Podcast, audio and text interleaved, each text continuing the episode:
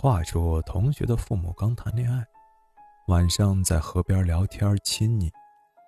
当时天很黑，但眼前的地方还是能看见的。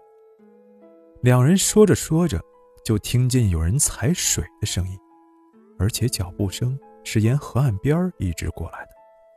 他爸爸就仔细看，结果什么都没有，以为是别的什么东西。后来听见小孩哭的声音，妈妈就吓坏了。爸爸站起来大喝一声，那声音就没有了。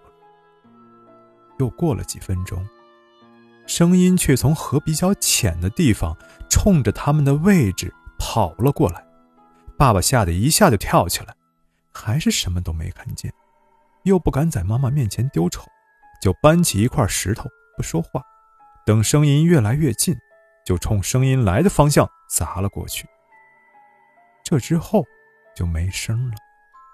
两人赶紧跑回村子，对谁也没说。